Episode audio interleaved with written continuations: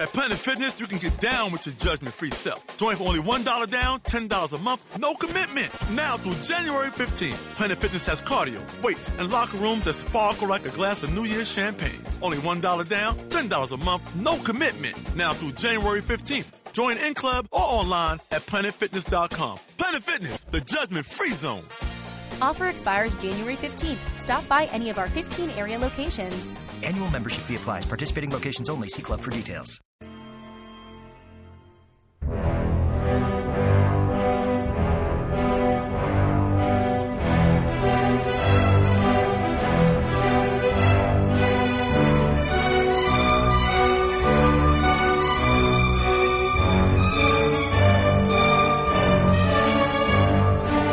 Welcome to the History of the Cold War podcast. I'm your host, Jeff Hogue. Welcome to our movie review of Doctor Strangelove, or How I Learned to Stop Worrying and Love the Bomb. I want to, as always, thank our Patreon supporters and one time contributors for helping to make this show possible. If you want to learn more about the podcast or to donate, please visit our website at www.historyofthecoldwarpodcast.com, one word. I want to make a quick note about the podcast as well. Um, I've we've gotten some great feedback from you guys and around uh, the movie reviews, and want to thank you very much for that. Uh, we absolutely love it when you guys do send us, uh, you know, positive feedback. Really enjoy uh, reading that, so don't be afraid to send us some positive feedback if you want to. Um, but I do know that some people are, are, asking questions around, you know, what's happening with the historical narrative. Uh, they really like um, the long dialogue episodes that I've created around the history of the Cold War. And we will be making more of those. Don't worry. I'm actually in the process of writing up our episodes about the Korea War now. Um, but there's a lot of documents and books around the Korean War, so I'm reading through those. Um, about I'm about halfway done with the books. I have about 20 books on the Korean War right now that I'm trying to get through. Um, so in the interim, before I can finish reading through that material and then crafting a narrative around the Korean War for you guys, uh, we're going to be having uh, just some episodes like these around movie reviews and potentially even maybe another interview episode until we can get uh, the, that completed and get that ready for you guys. Um, so in the interim, uh, just for those who really enjoy um, the long form episodes uh, about the history, the narrative of the Cold War. Just sit tight. We're we're work. I'm working on those diligently, and just know that those are coming. And in the interim, we're going to be having some of these other uh, movie review and interview episodes. Today, we're going to be talking about Doctor Strangelove, Stanley Kubrick's 1964 classic. Thanks to listener Yoni Schottenheim for the recommendation. Like any of our movie review episodes, this is going to be filled with spoilers. So if you haven't seen the movie, I recommend that you pause this podcast, go to iTunes, YouTube, Amazon, your local DVD store, wherever you go to get your videos. Check it out and then join us back here. So today we're going to be talking about uh, one of the greatest Cold War movies ever, Doctor Strangelove, and of course it was directed by Stanley Kubrick, who is probably one of the, in my opinion, greatest directors. Um, I think a lot of people would agree with me. Um, the movie more or less uh, focuses around uh, the insanity, if you will, of MAD or mutually assured destruction, uh, which came to play a very, very big part of the Cold War. And although we haven't really reached that part in the regular the regular narrative show that we do, um, it you know it's a very important part of the Cold War. Um, you know some of the interesting facts I just want to cover quickly about this movie before we get into reviewing it is uh, you know actually one of the actors, uh, Peter Sellers, actually plays uh, three parts in the movie, which I think is kind of interesting. You don't really see, I, I, would say, especially in movies today, where one actor will play multiple parts in the same movie. Um, so he plays uh, Group Captain Mandrake, uh, the President, and he plays Doctor Strangelove. Um, and actually, he was supposed to play the pilot of the bomber as well. Um, but he felt that his Texas accent wasn't good enough, so he actually didn't end up playing that role. Um, it's very unusual. The movie itself is a very unusual mixture of comedy and suspense, uh, and humor and horror. Um, so it's a very dark comedy, um, and it's also the way that they shot the movie. It's unlike other comedies. It's you know the it's it uses very hard colors uh, when they're shooting the movie, and a lot of you know it's it's it's shot as a serious film, even though it is this sort of comedy. the movie is listed in uh, the third place for AFI's 100 laugh list, uh, which is kind of interesting as well.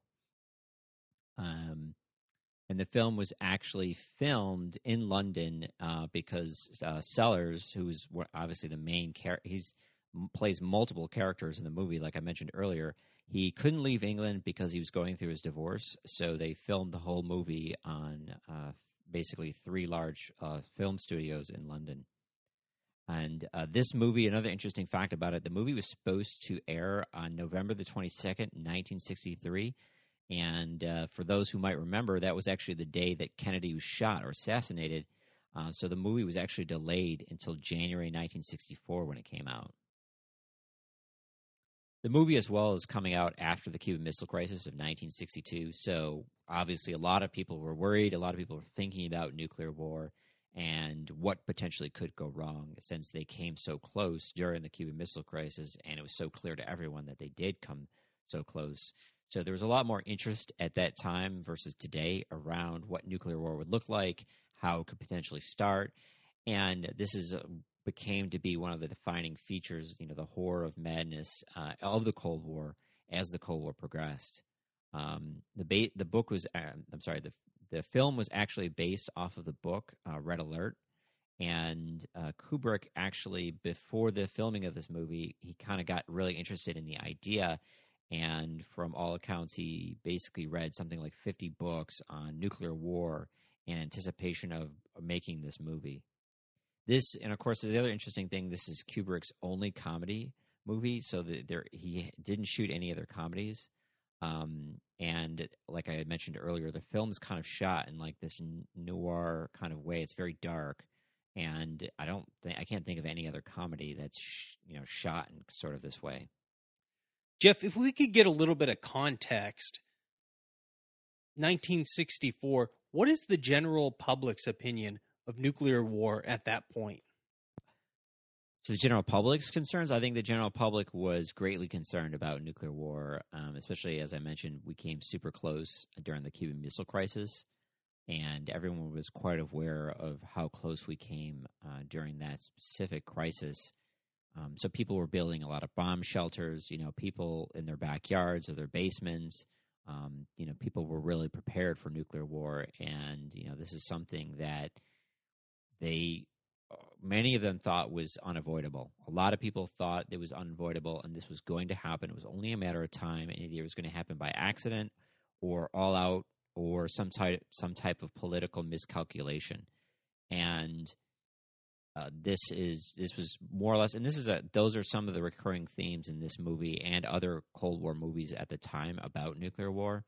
Um, so a lot of people didn't, they just couldn't imagine a way out of it. So it was very, it was a very bleak kind of you know people were thinking about this. Given that, would you say that this is the peak of mass hysteria of the general public? I wouldn't necessarily say hysteria because I think hysteria kind of uh, gives it, and I understand what you mean. Like, I would say more general heightened awareness um, of about the possibility.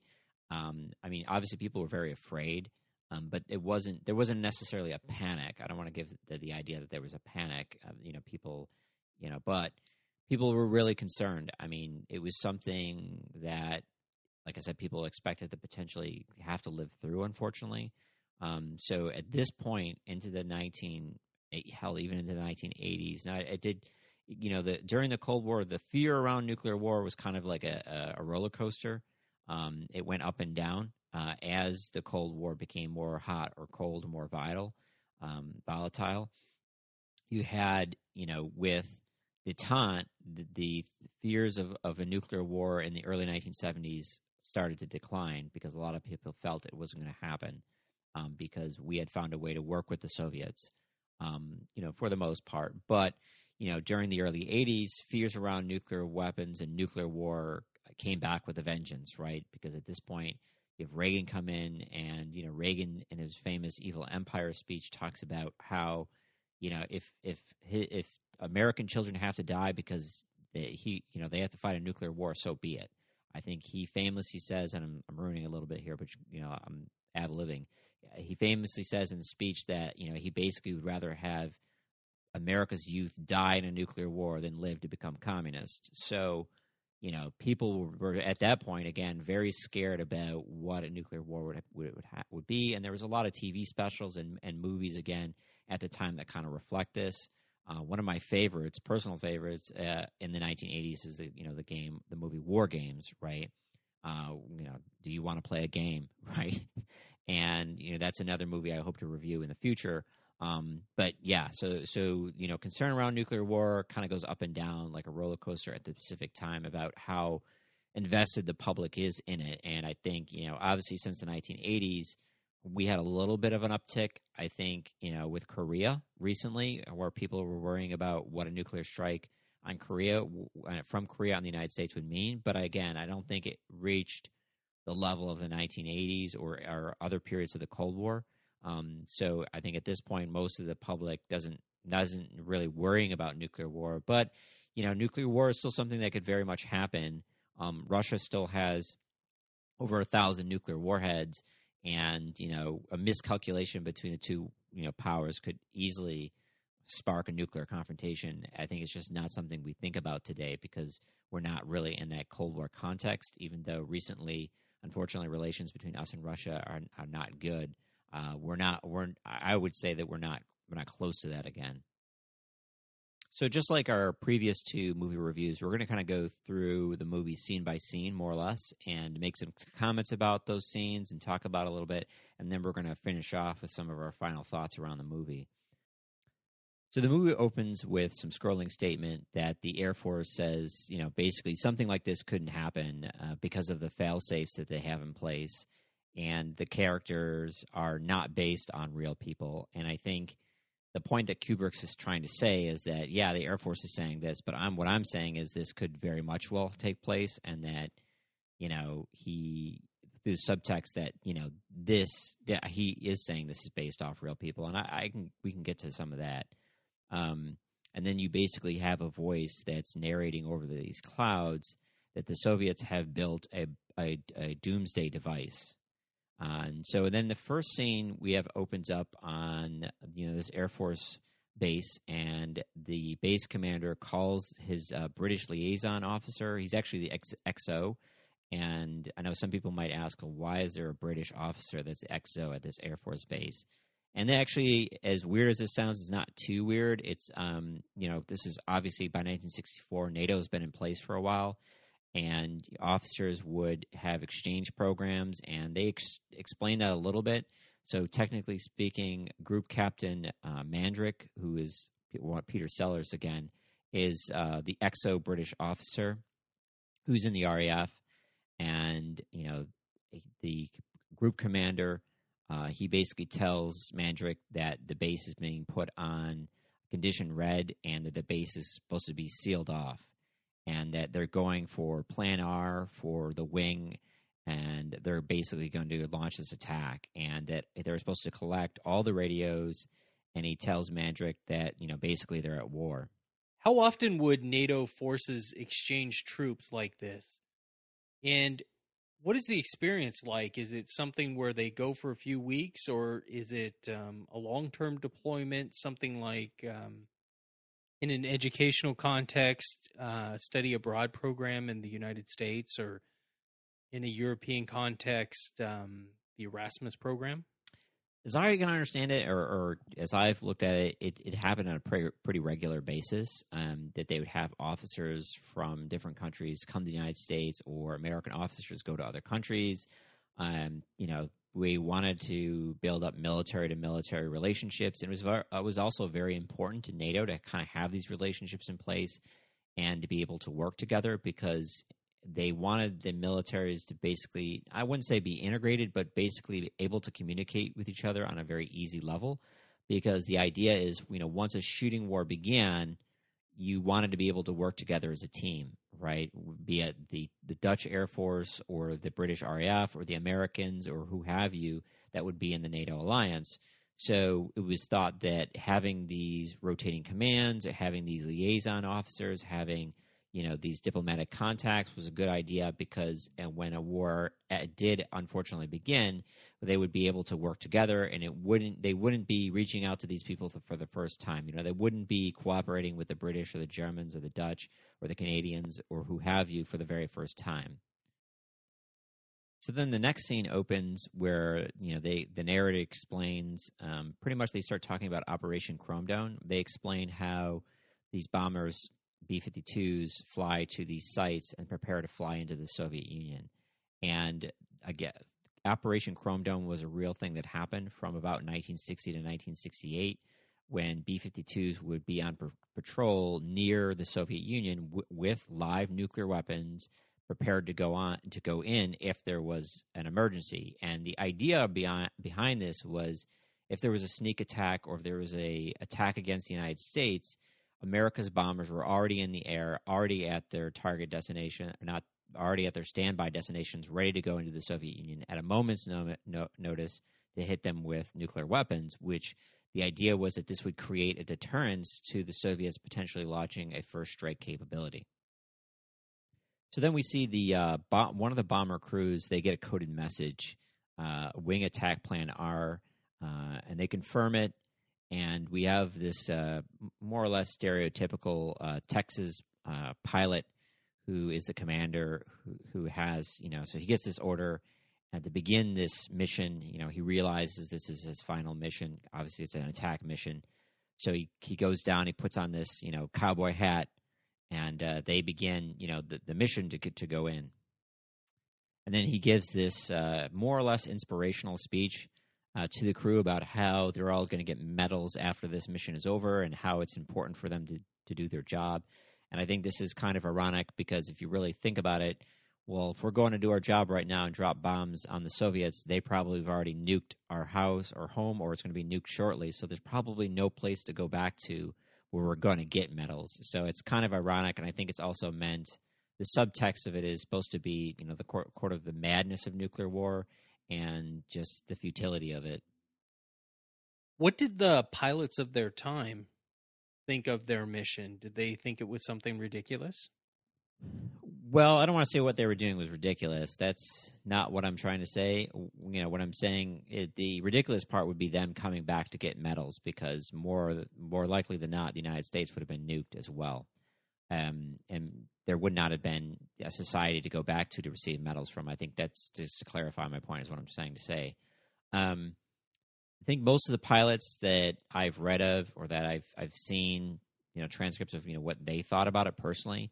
Um, most of them were prepared to do this because, and and their view is, you know, they have to avenge the United States. You know, if our people are being wiped out, well, then we need to wipe them out. And you know, our nuclear strategy was sort of built around this deterrence again of mad, mutually assured destruction. So they th- they saw it as vital that they be able to do this mission to deter the Soviets, a from even thinking about this, and then b if God forbid the Soviets did decide to do this, well then at least they would avenge our deaths and make them pay a cost, for, you know, for this decision. Um, so that's more or less, from what I understand, most of the, the bomber pilots thought about doing this mission. Uh, if there's any bomber pilots out there that are listening, um, you know, to this podcast, I mean, please feel free, free to reach out to us. We'd love to hear your thoughts on it. We'd love to have you on the podcast to talk about that experience if that's something you're willing to come on to do. So in the next scene, we see General Trent, uh, who's played by George C. Scott, aka Patton uh, with his, I believe it's his mistress, but I'm not really 100% sure. She could also just be his secretary, who's he's, I don't want to say he's having an affair with, but it would be improper for him to be having this type of relationship with. You know, she's pretty much sitting there in bikini, and he's like in the bathroom. They get this call. You know, he doesn't want to take a call. His, you know, his work is bothering him. He wants to hang out with you know his his young girlfriend here. Um, but basically, you know, he's alerted to this attack, so he has to run into the war room to kind of understand what's going on. General Turgidson and his secretary seem to be in a relationship, and frankly, I don't think it's a subtle point that Stanley Kubrick's made. So then the uh, general who is went mad, who's sent off the bomber wing, basically gets on the intercom and tells his men that you know they're at war and that they have to trust no one and to defend the base, and that the base might be attacked by people who look like they're Americans, but they're actually communists, and that they should be prepared to defend the base uh, against a hostile attack, and that basically World War III has begun. Would NATO forces have to prepare for the possibility of fighting against companies that are also in NATO gear? You know, that is something that I've read that this was a concern that, you know, you would be that they the Soviets would try to trick trick us somehow or they would try to take control of the missiles or I'm sorry, in this case the bombers and you know, come onto the base and you had to be secure. You know, I, I kind of question, you know, how far would these guys follow orders? Um, that you know they're told, okay, well, we're at war. You know, once you see other American troops pulling up, you know, I would begin to start personally. I would begin to start questioning my orders, saying, you know, that guy, these guys really sound like Americans. That guy sounds like he's from New Jersey, not Murmansk. so what is going on here? Um, but then again, you know, a lot of times people follow orders, right? And these guys were handpicked, and you know, it was something that was drilled into them to follow orders. So it's a good question. You know, if something like this had happened, you know, would this Air Force base would they have put up a fight? Against these paratroopers that tried to come in to stop them. Um, that we see later in the movie, we, you know, we don't know. Um, but uh, you know, by all accounts, this was something that they were prepared to do. You know, in case of an emergency. So in the next scene, we uh, again we flash back to the bomber, and we see the crew. They unlock their orders, and they decide, you know, they have to limit their outside communications uh, uh, with the and then uh, they get their targets, which is they're supposed to be hitting two Soviet missile ICBM sites.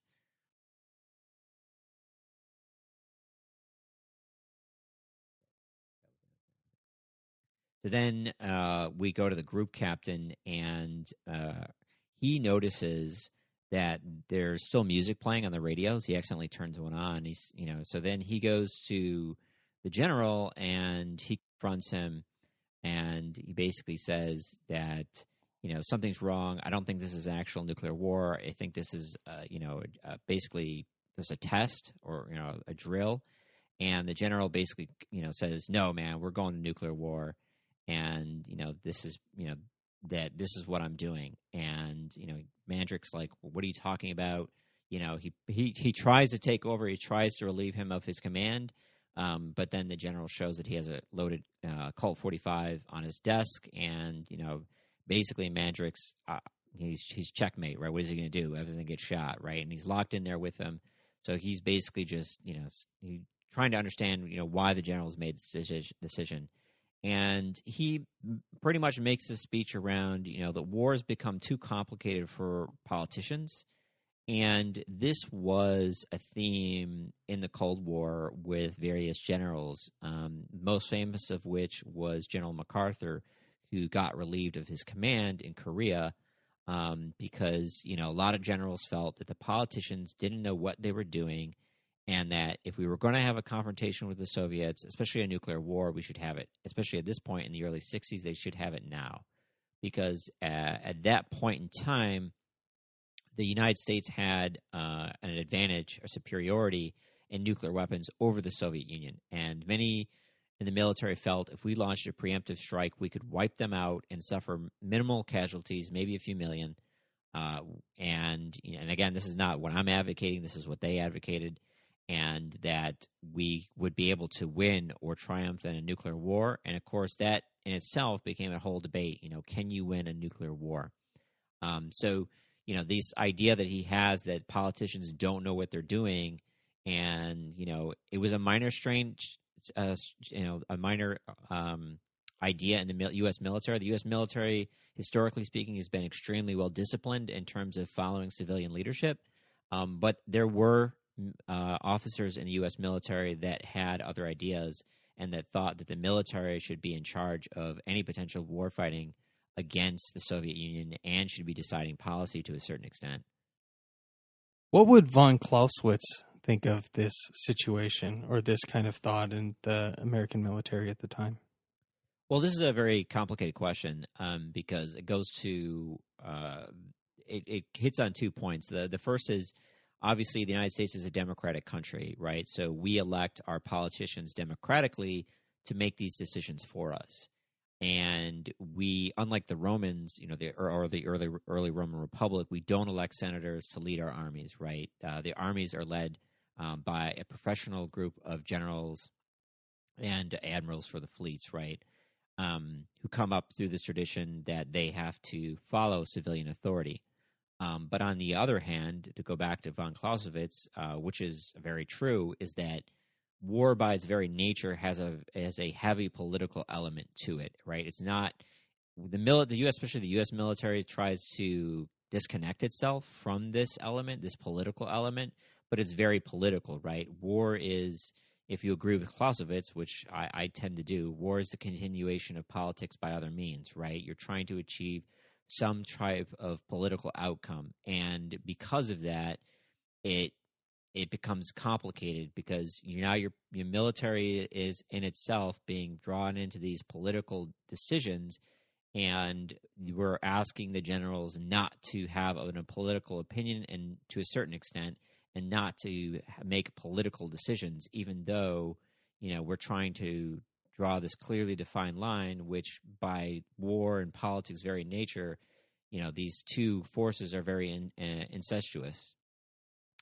So then we uh, flash back to the war room, and the president is meeting with his Joint Chiefs of Staffs, and he's disturbed by what's happened. That General Ripper, the wing commander here, has been able to approve an attack without his approval, right?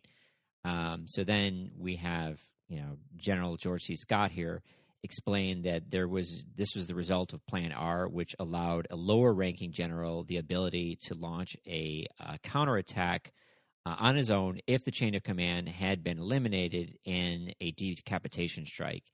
And this is something that they especially worried about in the early Cold War. There was a lot of concern around, well, what would happen if the Soviets smuggled a nuke into D.C. and set it off, right? Thereby killing Congress, the president, and the vice president, right? Who would who would take over? What would happen, right? And that the idea was, or the fear was, that the U.S. military would be crippled, and we wouldn't be able to respond. And because of this, you know, during this time, we wrote up hundreds of different plans for different scenarios for nu- nuclear war in the 1960s thinking about every possibility, everything that could go wrong, right? This is where that term wargaming kind of comes into vogue, right? So I also I think it's interesting, or the one point I love is that you know uh, Turgidson or the General Scott here, he's just he's eating gum. He's literally eating it. I don't know if you noticed this throughout the movie, but he's not chewing it. He doesn't chew like one piece. He just keeps eating like whole packs of. That gum. kind of gum chewing is more befitting a press secretary and of course then they you know they also they start talking about you know you know how how would you win a nuclear war is it possible to win a nuclear war they start kind of having that discussion that we talked about earlier that was you know a big discussion around nuclear weapons in the 1960s so at this point the president orders you know the army to attack the base and you know he and then at this point general uh, Turgidson advocates an all out war, right? He's like, well, you know, at this point, the bombers are already on their way. Why don't we just all out attack the Soviets? You know, we'll have no more than 10 to 20 million people killed. And, you know, this to us seems, you know, outrageous or just like shocking that we would talk about losing so many Americans. But if you read through the documents, you know, the plans on nuclear war with the Soviet Union, right? These they this is what we are thinking about, and right, and people were saying if we took 10 million casualties, that was an acceptable figure right? If we were able to achieve, again, going back to the idea that a lot of people thought winning a nuclear war was was that was something that we could do. Um, and you know, an advocate of this was General Curtis LeMay, right? You know, he basically felt that again, we had this advantage in the 1960s. We should use this advantage that we have, totally annihilate them. And if we lose 10 to 20 million people, well, that's regrettable, but we'll have won the war, and will, there will be no more Soviet Union to worry about. Weren't they concerned about uh, nuclear fallout or nuclear winter? So they were aware of uh, nuclear fallout at the time, and you know, nuclear winter, you know, was something that was beginning. They were beginning to have conversations around, but again, they were just like, well, yeah, there'll be some environment. It's it's it's shocking in retrospect how they just kind of I guess, brushed off these concerns. But they're like, yeah, there'll be a nuclear winter potentially, and we'll have all this radiation. But you know what? 30% of the population will still be intact. You know, we could still come back in 100 years, you know, so, and you see this kind of reflected in the conversations that they have in the movie, you know, about how much of the population will be just killed and how quickly we could come back. You know, it was a lot of, it was really much war by Excel spreadsheets, even though obviously they didn't have Excel spreadsheets. I mean, they're just looking at the pure numbers of it. They're not looking at the agony of the millions of people that got killed, the people that would have died so many weeks later because of the radiation and the fallout, right? They're just looking at it from a pure numbers point of view. How much do we have left versus the other guy, and could civilization move on? And for them, the answer was yes. So, you know, at this point, we have the uh, Russian ambassador. You know, he's invited into the war room because they're trying to alert him to what's going on and then we switch back to um, the bomber and we see that they're preparing their survival kits and you know they they have a pistol and you know money and everything else in case they get shot down. And then from there they switch back to the the war room and the ambassador and the general they get into a fight. And you know the, at this point the president reminds him and which is one of the funniest lines in the movie you know is he's like hey there's there's no fighting in the war room gentlemen and I think this kind of gets to the madness of the whole situation in that, you know, we're about to fight a nuclear war, you know, and but these two guys having a physical altercation is somehow unacceptable, right? And I think it goes to, you know, the whole thing about technology. You know, if, if you're killing people from thousands of miles away and it's done in such a way that's technologically done, and then it's considered civilized. But if you punch another guy in the face in the middle of the war room, well, then that's considered barbaric to a certain extent or savage. So it gets into this whole kind of thing about human nature and about how we've reached a point where we're civilized in the fact that, you know, it's totally unacceptable that these guys are rolling around on the ground with each other. But on the other hand, we're totally okay with having all these horrible weapons that could kill millions of people. So it's this weird juxtaposition that he kind of illustrates through that whole one little scene, which I really like.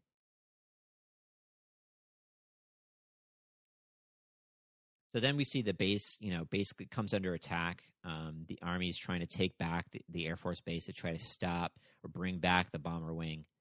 And then, you know, we go back to the war room and, you know, they're, they're calling the Soviet pr- premier who is drunk and I think this was a mild joke about Khrushchev because they used to say Khrushchev drank a lot. And the president and you know tries to explain that you know what happened that one of his generals went mad and that he sent in a bomber wing and that they can't turn them around. And then the you know the Soviet ambassador warns them that the Soviets have this doomsday device, which will basically blow up the planet uh, if the Soviet Union comes under a nuclear attack because you know they've decided to go along with this new plan and build this device uh, as a cost saving measures because it would be easier than keep building up their military at a fraction of the cost. Um, and then so then the president asks uh, Dr. Strangelove, who you know first appears now, about like is this possible? And Dr. Strangelove says, well, it's highly possible. But why would you build such a device without telling anybody, right? And of course, the Soviet says, the ambassador says, you know, we didn't have a chance to yet before you guys launched this attack. We were supposed to announce it on Monday. And, you know, to the historical relevancy of this doomsday, uh, doomsday device, ironically, this was something that was proposed to Nikita Khrushchev uh, in the 1960s. They had sought to actually build a cargo ship with a hull of uranium or fiss- fissible material that would be loaded up with atomic bombs. And the idea was that this ship would sail around the Soviet Union or other points in the world, and that if at any point Soviet communism or the Soviet Union came under direct threat that it might fall or be overtaken, they would detonate this ship and thereby create such a nuclear blast that it would kill all life on Earth. And luckily for us, Nikita Khrushchev thought that this weapon was going way too far and decided not to produce it. But it was proposed. So, as crazy as it seems, there was a doomsday device that was proposed.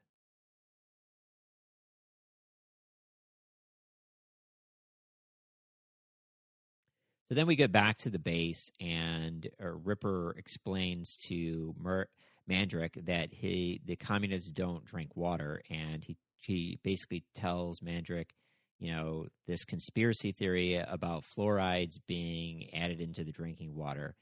And you know, I don't know if you're many people might not be aware, but fluorides are something that they added into the drinking water in the 1950s that help uh, teeth. You know, here in America, and a lot of people at the time were very worried about it. So there was a ton of conspiracy theories in the 1950s around fluorides being in the water.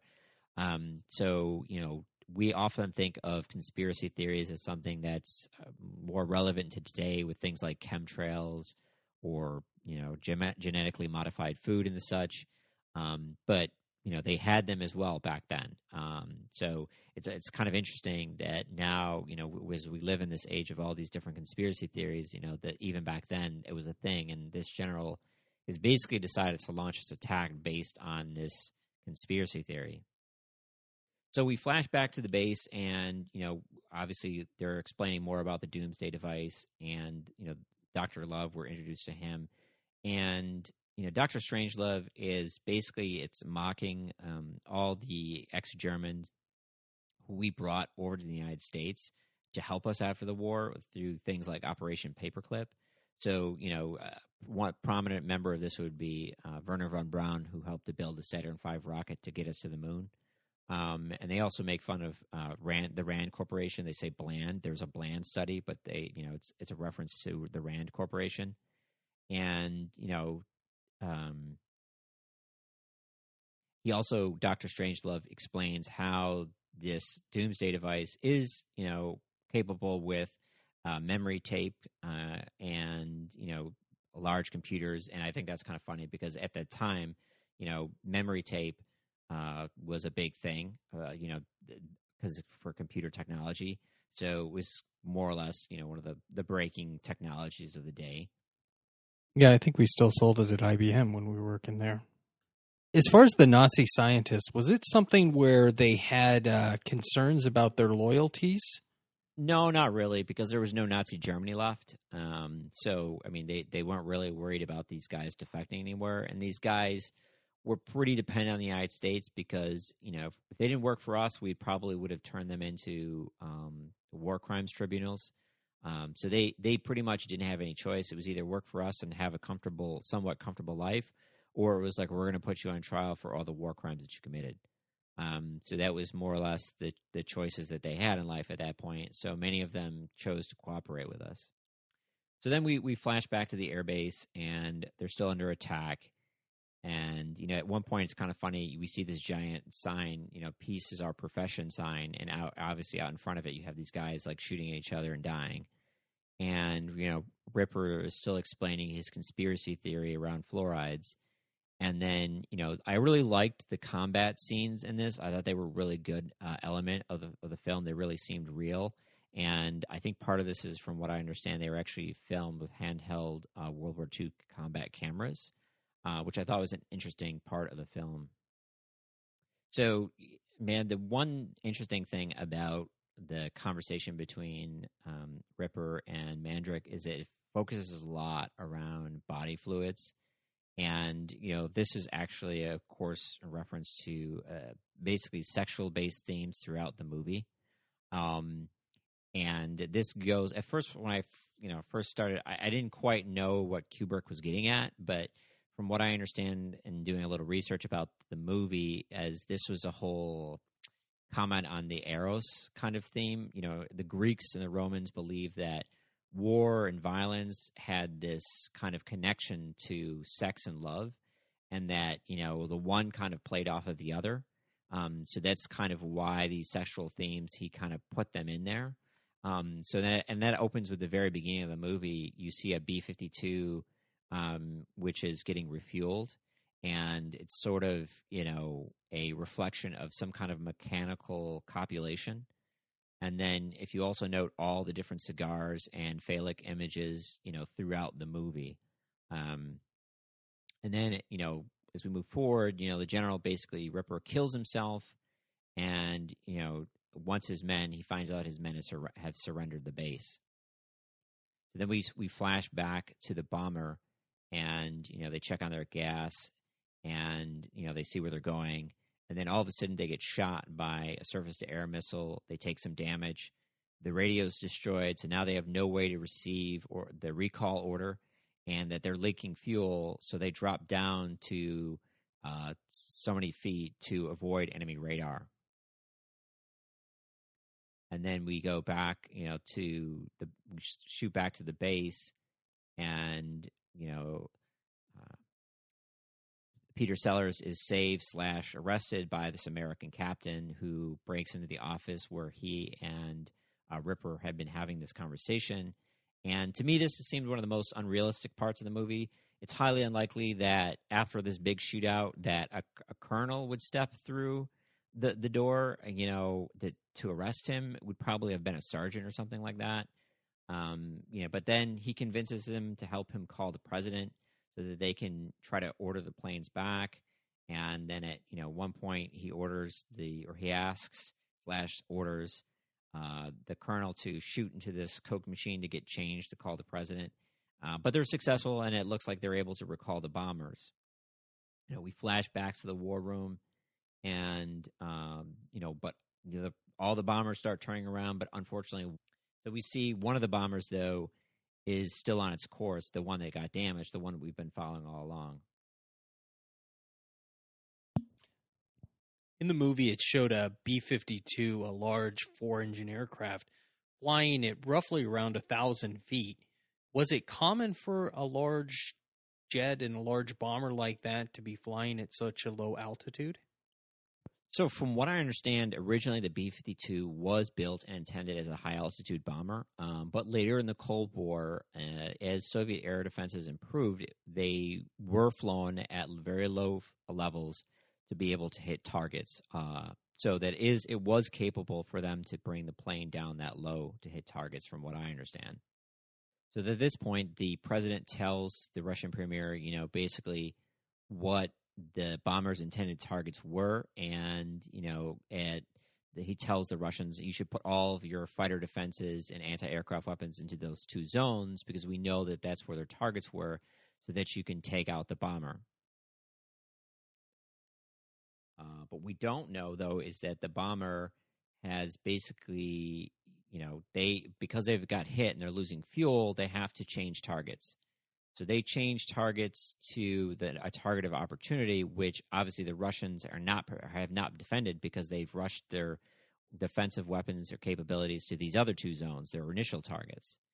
So you know the bombers on the final bomb run and then the bomb bay doors won't open. So the pilot goes down to open the bomb bay do- doors um, but they're broken and he can't get them open and then he goes the pilot goes down himself and he famously tries to you know he basically opens the bomb bay doors and rides the bomb down as it hits the target um, and i as you notice one of the bombs actually has dear john on it which is ironic because um, through the movie, especially when we focus on the bomber, you know, you'll notice the movie that's playing. I'm sorry, the song that's playing in the background is when Johnny comes marching home again, right?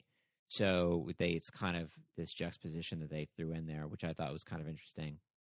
So then we see that the bomb, you know, has uh, you know basically detonated, and they and then we go back to the war room, and they're having this conversation about what to do with the rest of humanity, you know, who could be saved, and how they're all going to move down in these mine shafts, and each of the men are going to have ten women, and you know this conversation is just absurd to a certain extent um, especially because I, I, think on the one level you know if this doomsday device is about to go off you're not going to be able to get enough people quick enough you're not going to be able to move 700000 people into these mine shafts quick enough right? The the bomb's probably this doomsday device is probably going to go off within the next few hours right at best if you even have that much time so humanity is basically done, right? But these guys are talking about these possibilities about saving the race and everything else, um, which is kind of ludicrous. And again, I think it goes to the madness of it.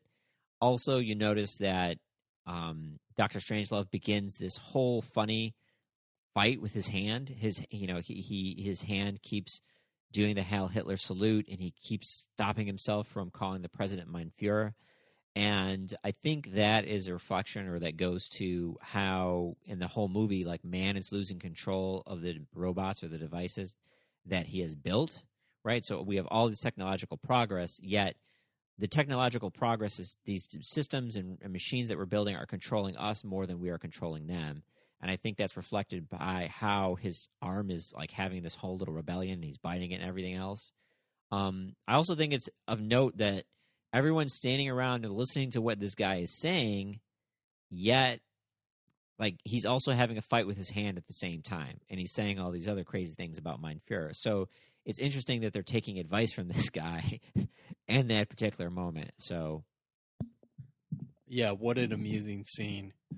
I thought one of the funniest aspects of it was that here's the end of civilization, and yet one of the big concerns was do the Russians have an advantage in the mines and are they going to have more people and when they get out in 100 years are they going to be able to overtake America? Yeah, I think that was too was a pun during the time because uh, there was uh, the, the first, uh, you know, they're they're always talking about gaps, right? So the the first one of the first big gaps in, in the Cold War was the bomber gap, right? So there was a period of time where the United States feared that Russia had more bombers than the U.S., right? And it was we found out later on that wasn't the case. And then there was a missile gap, right? People thought that Russia had more missiles than we did, and you know the mine shaft gap goes just hand in hand with all these other gaps, right? Like you know like George C. Scott says, we can't have a mineshaft gap, right? Which is one of the last things that he says, which is, you know, kind of funny about that. Final thoughts on the movie, Jeff?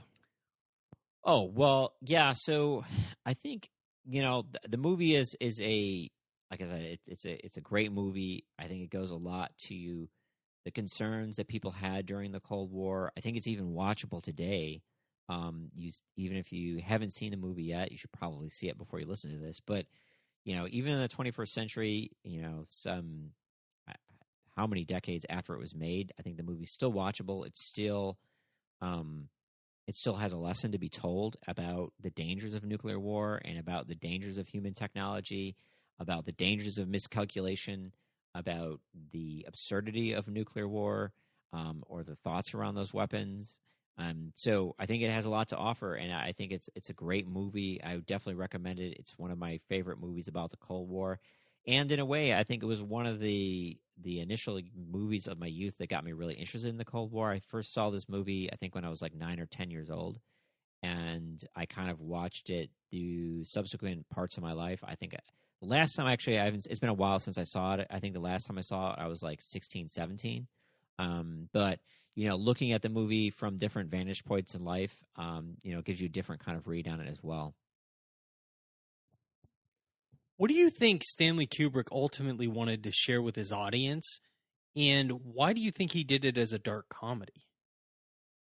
I, I feel like his intention was I, I want to, I think he wanted to share with, since he had read all these books about nuclear war, he read like 50 books, like I said, about it, from what I understand. He wanted to share with people the dangers of nuclear war and what was happening. But I think when they started filming it, he he wanted to do it. I think as a comedy or as a dark comedy because I don't think he uh, if if you would have just did it straight, which we're going to review in another movie, where it's just it's so dark and so depressing that I don't think people can really come away with a message about you know what the dangers are or like how do you keep how do you keep an audience engaged in something so bleak right? And such and so horrible. And i think that was kind of his his struggle. And i think he kind of thought well if i make it a dark comedy i can explain to people the reality of the situation that we're in or at least as he took it and the problems that we face right? So that we can somehow begin to discuss these issues right? And i think he tried to use comedy as a way by which uh, we as a society could begin to kind of comprehend and discuss these issues and to kind of illustrate to some people who are unaware of the madness of the situation, right? Do you see any parallels between Doctor Strangelove and Death of Stalin, another movie that we reviewed? Yeah, I think it is. There is the the parallel that it is a dark comedy. I think, and it's a dark political comedy to a certain extent. I think um, they both deal with very heavy subjects. Um, the one of which did happen, the other which did not happen. Um, so I think it's a little easier for us to, or at least for me personally, to digest this one because obviously it didn't, it didn't happen we, we didn't kill all these people. Um, but you know they were still pointing out realities of the situation at the, at those particular particular times, but they were trying to put it in such a narrative that it was digestible to an audience to kind of understand what was happening and to keep them engaged um, about what was happening. So How close were we to total nuclear annihilation as depicted at the end of Doctor Strangelove? my personal opinion is that if you would have played black, played back the the clock and you would have just done it out so many scenarios out, I think eighty to ninety percent of the time, my personal feeling that we have nuclear war. I think it's I, I think it was unlikely that we had the scenario that we did where the Soviet Union falls apart safely and you know we don't have a nuclear confrontation. I mean, there were a number of times where we ha- we came close to nuclear confrontation. There were a number of accidents with nuclear weapons. You know, so the fact that we didn't use them, I find, and especially the other thing is that n- nuclear weapons, especially after Hiroshima and Nagasaki, really became taboo. Nobody's really used them since then. But in the 1950s and in the 1960s, there was a lot of talk around using nuclear weapons again. And a lot of, you know, th- there was some talk, especially in the Eisenhower administration, that against this taboo, because they were saying, like, you know, what nuclear weapons, the Soviets have made nuclear weapons into a taboo. A taboo. They shouldn't be a taboo. They're just like any other weapon, and we should be able to use them like any other weapon. And I think if we had used them and they did become like any other weapon, you know, even on the regional level, I mean, it, would be horrible from an environmental point standpoint, not only a human standpoint, but even if you had a limited nuclear exchange between countries like Pakistan and India. And I think if we had, as the United States, used try to use nuclear weapons in a limited sense, even if it didn't cause a general nuclear war between us and the Soviet Union, it would have opened a door and it would have become acceptable for nations to use nuclear weapons in limited context. And even that, I think, would have had detrimental effects on the environment and would have killed far more people in the late 20th century or even today in the early in the alternative 21st century. I saw a chart once that has deaths by um, human deaths by percentage of the population through war. And you see this precipitous drop after the advent of nuclear weapons. I say that to ask this question Do you think, on the whole, and the way that things have worked out, that nuclear weapons have been successfully used as a deterrent for for war and as a consequence has actually saved human lives? I think it's a good question. I think it's it's a it's like a it's, it's almost like a counterfactual. Uh, it is factual, right? In that we we uh, we haven't had a nuclear war. You know, the deterrence the deterrence worked. Um, for the mo- I would say it, it worked, right? I, I, you can't say it didn't, but it's hard to run back the counterfactuals on that because we don't know, right? Like, uh, yes, in this timeline, everything worked out. So it appears that, yes, nuclear weapons were a good deterrent and it, it stopped us from having World War III. But on the other hand, we came extremely close on a number of occasions to having World War III. And, you know, a lot of those situations, we didn't have nuclear war because of luck, because certain people decided to make the right decisions to not pull the trigger. But again, if you would play it back and they had made other decisions, we very easily could have gone to have a nuclear war. So, you know, there is a good argument to be had. You can't argue against that, that having nuclear weapons and the amount that we did deterred the Soviets from using their, their nuclear weapons, and then vice versa. You know, them having an, a large number of nuclear weapons more or less deterred us from from going down that path, right? But you know, I would say it did keep it, it stopped the potential for a, a third world war, but there's also, you know, the nuclear weapons weren't the only thing. I mean, we had a functioning United Nations. I mean, a lot of people, obviously, the United Nations gets a lot of heat from both the left and the right for its perceived, uh, you know, its perceived faults. But you could say, you know, since we had the United Nations as well since 1945, we haven't had a World War III, right? Um, you know, and it's a different world uh, since since that time. So you know, was it only the nuclear weapons? It's hard to tell. I think it was definitely a piece of it. I think I couldn't argue that it, that wasn't a part of of why the the Cold War turned out to be successful, but you know. Any final thoughts?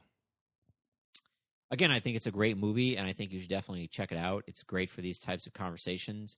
I think you know it's also an interesting way to you know engage um, well, I don't know. I mean, I think for me, I grew up during the very tail end of the Cold War, so I have some realization. It would be interesting to me what kids today would think of the movie if I had high school kids and they watched the movie, what their thoughts would be, because I don't know if anybody really talks to them about nuclear war or if that's even something that is on their immediate you know, horizon, right? That this is a possibility. So I think I would be interested if I was a high school teacher, like kind of playing this movie to kind of if this could generate a conversation with younger generations about it. I mean, to me, I think the movie still plays great. I still think you know you get a lot of the characters and the actings. I think everyone, all the actors in it, do a great job. So I think obviously some of the jokes they might not get because they're very um, uh, time specific. But I think you know there's still a lot to me. There's still a good message there. So I would be interested to see you know what younger people thought of it. Thank you. Thank you for joining us for our movie review episode number three Doctor Strangelove. We'd love to hear about what you thought about the movie. Please let us know on social media, which you can find all our links to at www.historyofthecoldwarpodcast.com. If you have any questions, concerns, if you thought Doctor Strangelove was a good movie, not so great, please let us know. You can find links to Facebook and Twitter there. Please let us know if you have any Cold War movie recommendations, as Yoni did about Doctor Strangelove. Let us know what Cold War movies you'd like for us to talk about. Also, if you'd like to help us keep the podcast going with donations so that we can pay for our hosting as well as our website cost. And while on our website. Don't forget to fill out our survey so that you can help us to bring you a better show.